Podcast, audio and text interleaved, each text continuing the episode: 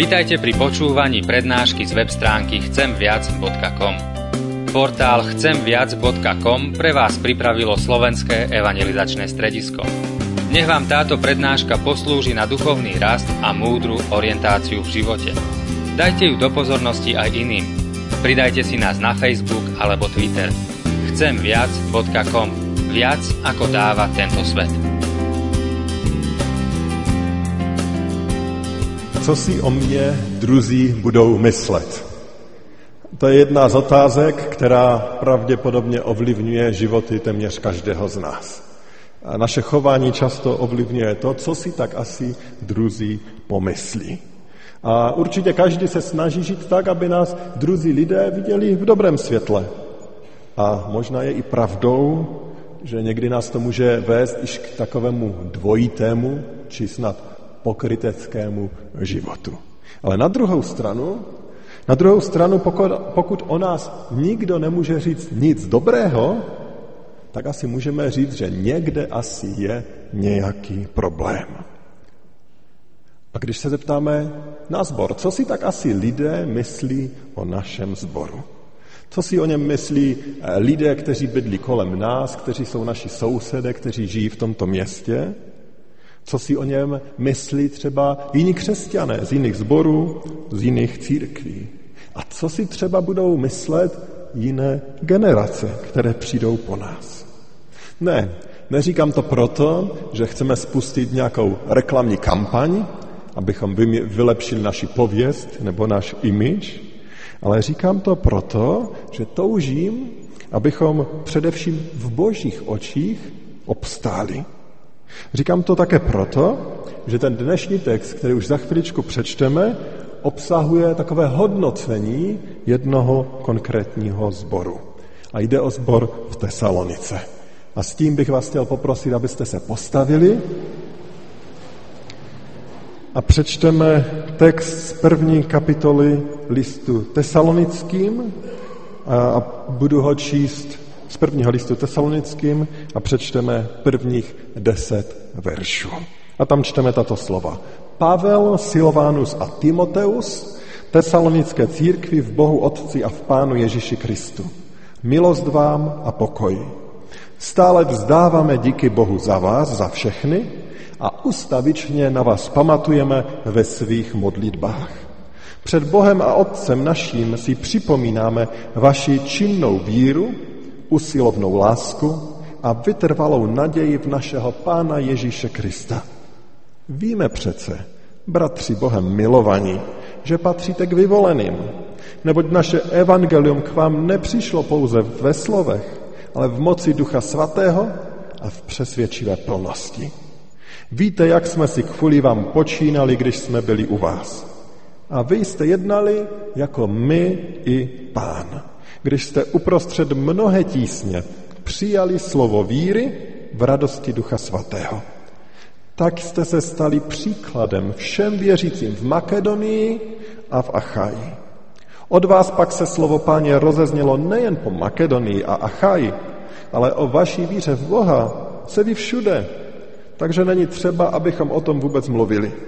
Lidé sami vypravují, jak jste nás přijali a jak jste se odvrátili od model k Bohu, abyste sloužili Bohu živému a skutečnému a očekávali z nebe jeho syna, kterého, kterého vzkřísil z mrtvých Ježíše, jenž nás vysvobozuje od přicházejícího hněvu. Amen. Pane, toto je tvé slovo. A my toužíme, pane, aby toto slovo si vzal a učinil zázrak v našich srdcích zázrak tím, že my toto slovo přijmeme, že se nás dotkne a že nás, že způsobí, že ještě více ti budeme věřit a ještě více se radovat z tvé velikosti a z tvého božství. Amen. Můžete se posadit.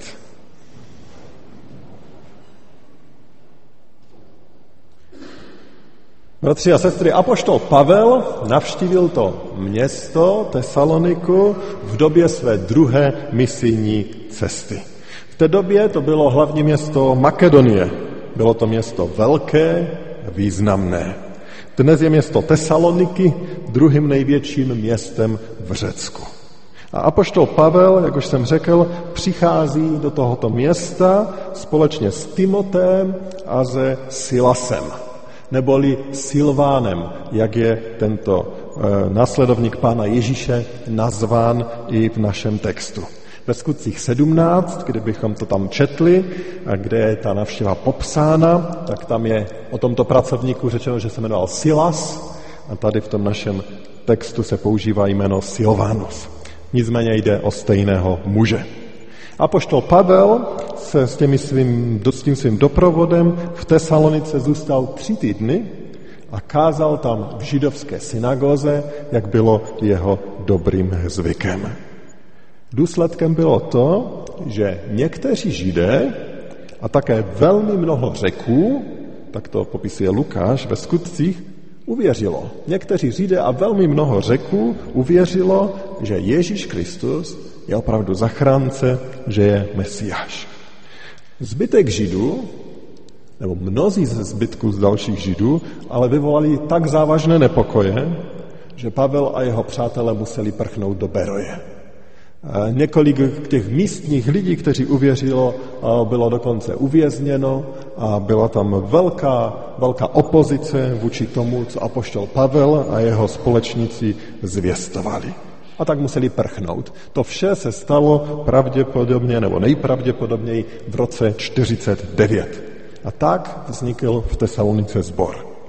Asi o dva roky později v roce 51, to je takové nejčastější datování tohoto listu, apoštol Pavel píše tento dopis těmto tesalonickým křesťanům, té církvi, která tam v té době eh, vznikla. A ten dopis jsme přečetli, respektive přečetli jsme první kapitolu tohoto dopisu. Co jste tam slyšeli? Co tam apoštol Pavel říká? Já jsem tam slyšel obrovské nadšení z tohoto sboru, a velice nádherné hodnocení tohoto sboru. Jaká je jejich víra, jak oni žijí, jak se tomuto sboru daří. Pavel tam píše, že ti tesaloničtí přijali z radostí to boží slovo a že to bylo uprostřed tísně, o tom jsme hovořili. A má na mysli právě to běsnění židů. A to boží slovo jim bylo tak vzácné, že nedbali těch problémů a pronásledování a stali se tak příkladem okolním zborům v Makedonii i v Achaji. A sami se stali šiřiteli Božího slova v tomto regionu a to tak, že v celém regionu se ví o jejich víře. To znamená, že dva roky po vzniku sboru už je ten region zaplaven těmi, kdo Boží slovo nesli do svého okolí. Dva roky po vzniku sboru se v okolí mluví o víře tohoto sboru. Lidé si předávají svědectví zprávy o tom, jak ti tesaloničtí uvěřili jak se obrátili od model k Ježíši, jehož příchod nyní očekávají. Je to prostě krásná pochvala. A my se dnes můžeme ptát, co by tak říkali o nás. Co by tak říkali možná někteří, kteří byli u vzniku toho sboru, kdyby ten sbor viděli dneska. Jak by to hodnotili, co by řekli co říkají dnes lidé, kteří jsou kolem nás. Ale to není ta nejdůležitější otázka, kterou chci dneska jak si řešit. Chci položit jednu otázku, a to otázku, jaké hodnoty vidíme v tom tesalonickém sboru. Co to bylo, že to vyprodukovalo takové pozitivní, nádherné, následování hodné, následování hodný efekt ovoce. Hned na počátku, myslím, Pavel nám dává jistou odpověď. On tam říká, že u nich viděl činnou víru, usilovnou lásku a vytrvalou naději. Činnou víru, usilovnou lásku a vytrvalou naději. Víra, láska, naděje, to jsou takové slova, která slyšíme, mluvíme často. Co tady chce apoštol Pavel říct? Podívejme se kratičce na význam těchto spojení. Činná víra, to je ta první hodnota, o které apoštol hovoří. Vidět u člověka víra, víru, znamená vidět člověka, který důvěřuje Pánu Bohu. Znamená to vidět člověka, který na Pána Boha spoléhá. Ale co to znamená, když je ta víra činná? Jaká je ta činná víra? O jaké činy jde? Když se podíváme na ten text, tak tam vidíme, že ti tesaloničtí zavrhli to, co stojí proti Pánu Bohu. A to je jeden z možných činů. Těch činů by samozřejmě mohlo být mnoho, ale tam čteme, že se zbavili těch model. Zbavili se všeho, co nešlo ve stejné linii jako víra v Boha. Zdali se všeho, na co by ještě mohli spolehat a co by je vedlo od Pána Boha. To působí činná víra. Činná víra působí, že se zbavujeme svých model, zbavujeme se na toho, na co v životě spoléháme, nebo co si přidáváme k víře v Boha, nebo dokonce na co spoléháme místo našeho živého Boha. Dovolte opět citát Martina Lutera z Velkého katechismu, když on hovoří o prvním přikázání které právě hovoří o tom, že máme jednoho Boha, že nebudeme mít žádné jiné, žádné modly, tak říká, nač zavěsíš tvé srdce a na co se spolehneš, to je tvůj Bůh. A tak ta otázka zní, na co máme zavěšeno své srdce, na co opravdu spoleháme. Protože to je naším Bohem. A otázka je, je to hospodin, stvořitel tohoto světa? Je on tím, na kterého se spoleháme ve svém životě? A Luther potom vysvětluje, co nám pán Bůh vlastně říká. Ano, cituji velký katechismus opět. Pán Bůh nám říká, hleď a dbej na to, abys měl jen mne za svého Boha a nehledal tedy žádného jiného. To znamená, jestliže se ti nedostává čeho dobrého, obrať se na mne a hledej to u mě. Máš-li neštěstí, zakoušíš-li nouzi, utíkej se ke mně a mě se přidržuj. Já ti chci dát všeho dostatek a pomáhat ti v každé nouzi. Jen nezavěšuj své srdce na nikoho jiného a nespočívej v nikom jiném. To je nadherné boží zaslíbení a nadherné boží volání, aby on byl naším Bohem, abychom neutíkali k nikomu a k ničemu jinému. Činná víra odstraňuje všechny modly z našeho života a činí Krista tím, na koho se zavěsíme který je pro nás tím nejvzácnějším. Samozřejmě, v nejrůznějších problémech a složitostech našeho života je naprosto normální, že o nich můžeme hovořit se svými přáteli, že se můžeme poradit, že u nich můžeme hledat pomoc. Samozřejmě je dobré v nemoci vyhledat lékaře, odborníka a nechat si pomoct. Určitě je v pořádku, když člověk, který má finanční problémy, od, vyhledá nějakého finančního poradce a nechá si poradit. Ale otázkou je, jestli zatím vším vidíme tu svrchovanou boží ruku. To, že Pán Bůh má všechny věci ve svých rukou a, a že jemu máme důvěřovat, jej, na něj se spolehnout a v něm hledat své dobro. Otázka je, jestli se svými bolestmi a problémy utíkáme hlavně k němu, k našemu spasiteli. Protože to činí činná víra činí nás závislé na něm a odstraňuje modly z našich životů. To druhé, o čem hovoří, ta druhá hodnota, to je usilovná láska. Apoštol Pavel tam mluví o usilovné lásce. A jelikož Apoštol Pavel mluví o zboru, tak jistě má na mysli lásku mezi bratřími, sestrami, ale také lásku k bližnímu. Někdy máme pocit, že láska je něco, co prostě buď samo přijde, anebo, nebo nepřijde.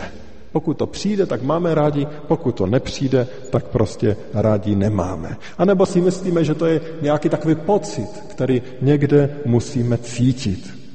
Ale myslím, že činná, usilovná láska je přece jenom ještě něco jiného. Člověk nemůže být ve sboru a čekat, zda mu náhodou pán Bůh nedá lásku k tomu bratru či k té sestře. Člověk nemůže být doma a přemýšlet, jestli náhodou mu pán Bůh nedá lásku k tomu sousedovi nebo třeba k tomu bezdomovci, který přichází každý druhý týden poprosit o kousek chleba. Možná bychom se totiž nikdy nedočkali. Velmi pravděpodobně bychom se nikdy nedočkali. Láska není jenom pasivní čekání na nějakou emoci, láska je rozhodnutí. Rozhodnutí k činu. A to rozhodnutí samozřejmě někdy emocemi doprovázeno může být, ale jindy třeba není. A apoštol Pavel říkal, že u tesalonických takovou lásku viděl. Viděl usilovnou lásku. A proto, a i proto byl ten zbor tak misijně požehnaný. Usilovná láska je láska, která vynakládá úsilí. Když se nad tím trochu zamyslíme, tak to už z toho slovního spojení vypachází. Když rodiče usilovně milují své děti, tak vynakladají úsilí, aby dítě dobře krmili, aby jej chránili, aby ho učili, vzdělávali. Rodiče, kteří milují, budou vynakládat velké úsilí. Když manžele či snoubenci mají jeden druhého rádi, budou také vynakládat velké úsilí, aby se jejich partner cítil ve vztahu dobře, šťastně a aby věděl, že je milován. Někdo mi mohl říct, no pokud se ti manžele mají opravdu rádi, no tak to půjde samo. Ano, je spousta oblastí, ve kterých to může jít jaksi k samo, jakoby přirozeně. Ale je spousta dalších, kde opravdu je třeba vynaložit velké úsilí. Aby ta naše láska nebyla teorie, ale požehnaný životní styl. Když se rozhodnu být poslušný Pánu Bohu a milovat své bratry či, či blížní, tak to také bude vyžadovat úsilí. Ano, možná někdy a někomu v některých oblastech to půjde skoro samo. Ale často, často bude třeba přidat jakési úsilí. Možná pro jednorazový čin lásky, možná pro nějakou dlouhodobou službu. A poštol Jan říká, že Kristus, Pán Ježíš, je ten, kdo nás učí, co je taková láska. On napsal, podle toho jsme poznali, co je láska. Že on za nás položil život. A tak i my jsme povinni položit život za své bratry. Má-li někdo dostatek a vidí, že jeho bratr má nouzi a bez soucitu se od něho odvrátí, jak v něm může zůstávat boží láska? Dítky, nemilujte pouhým slovem, ale opravdovým činem. Činem. Láska se projevuje činem. A otázka je, milujeme činem? Je ta moje láska k vám, bratři a sestry, k lidem kolem mě usilovná? Je to na mě vidět, že miluji svého blížního? Je vidět, že ho miluji jinak, než ho vidí člověk, který v Boha nevěří? Vidí lidé rozdíl v mém životě? Já ty otázky nekladu, abych sám sebe nebo snad vás jaksi zahanbil, ale proto, abychom se znovu zamysleli, jaký je můj život, co Pán Bůh po mně chce. Žiji opravdu tak, jak to Pán Bůh očekává, abychom opravdu prosili o, o více boží milosti v našich životech, abychom uměli žít to, k čemu On nás povolává. Abychom od něj přijali tu sílu a to obdarování k takovému životu. A potom je tady ta třetí a poslední hodnota, kterou chci zmínit, a to je ta vytrvalá naděje. Vytrvalá naděje. Víte, je to takové zvláštní. Apoštol Pavel pravděpodobně píše ten dopis dva roky potom, co v tom zboru byl, co ten bor, zbor vznikl a už je chválí za vytrvalost. Za vytrvalou naději. Jaká vytrvalá naděje? Co to je vytrvalá naděje? Vytrvalá naděje asi není, že máme vytrvale podávat sportku, či jak se dneska ty saskové záležitosti jmenují, a mít naději, naději vytrvalou, že jednou vyhraju. Vytrvalá naděje asi není to, že jako nezaměstnaný člověk budu vytrvale sedět doma u televize a věřit, že přijde lepší doba. Vytrvalost není spojena s pasivitou, naopak. Vytrvalost je spojena s aktivitou. Máme vytrvalostní běh, ale těžko bychom používali eh, slovní spojení jako vytrvalé spaní nebo vytrvalé sezení. Vytrvalost je totiž aktivní. A v čem byli vytrvalí tesaloničtí? Jediný náznak, který nám dává Pavel, je ten, že oni uprostřed pronásledování vytrvale očekávali na druhý příchod Pána Ježíše Krista. V tom desátém verši čteme, že očekávali z nebe Božího Syna, kterého Bůh vzkřísil z mrtvých Ježíše, jenž nás vysvobozuje od přicházejícího hněvu tohle očekávali. Jak? Opět to připomenu. Aktivně. Těžko to byla pasivita. Těžko si jde představit, že by ty lidé někde byli schováni v modlitebně, kde by si pro sebe zpívali a čekali na Ježíše. Ne, že by takové schromáždění neměli, určitě ano, ale to jejich očekávání bylo aktivní v životě pro Ježíše a právě proto celý region věděl o jejich víře, o tom, že oni žijí pro Boží království. Ten jejich život se stal obrovským svědectvím. Na světě vždycky bylo mnoho těch, kteří pochybovali, že takové očekávání a vytrvalost má smysl. A poštor Petr nám připomíná a mluví o těchto lidech. A říká, především vám chci říct, že ke konci dnu přijdou posměvači, kteří žijí, jak se jim zachce a budou se posmívat a budou říkat, kde je ten jeho zaslíbený příchod. Od té doby, co zesnuli otcové, všechno zůstává, jak bylo od počátku. Ale potom o pár veršů dál, v, druhé v druhém listu Petrově v třetí kapitole od osmého verše pokračuje a vysvětluje. Tato jedna věc, kež vám nezůstane skryta milovaní, že jeden den je u Pána jako tisíc let a tisíc let jako jeden den. Pan neotálí splnit svá zaslíbení, jak si to někteří vykladají. Nejbrž má s námi trpělivost, protože si nepřeje, aby někdo zahynul, ale chce, aby všichni dospěli k pokání. Den páně přijde, jako přichází zloděj. Tehdy nebesa s rachotem zaniknou, vesmír se žárem rozstaví a země se všemi lidskými činy bude postavena před soud. Když tedy se toto vše rozplene, jak svatě a zbožně musíte žít vy, kteří dychtivě očekáváte příchod Božího dne? V něm se nebesa rozstaví v ohni a živly se rozpustí žárem. Na to očekávali?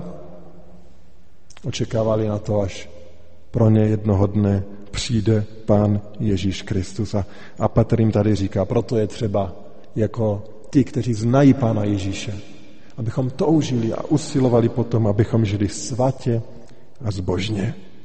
A dnes nám to zrcadlo Božího slova ukázalo určitě každému z nás a že potřeb, nebo že určitě každý z nás potřebuje více činné víry. Potřebuje více usilovné lásky, více vytrvalé naděje.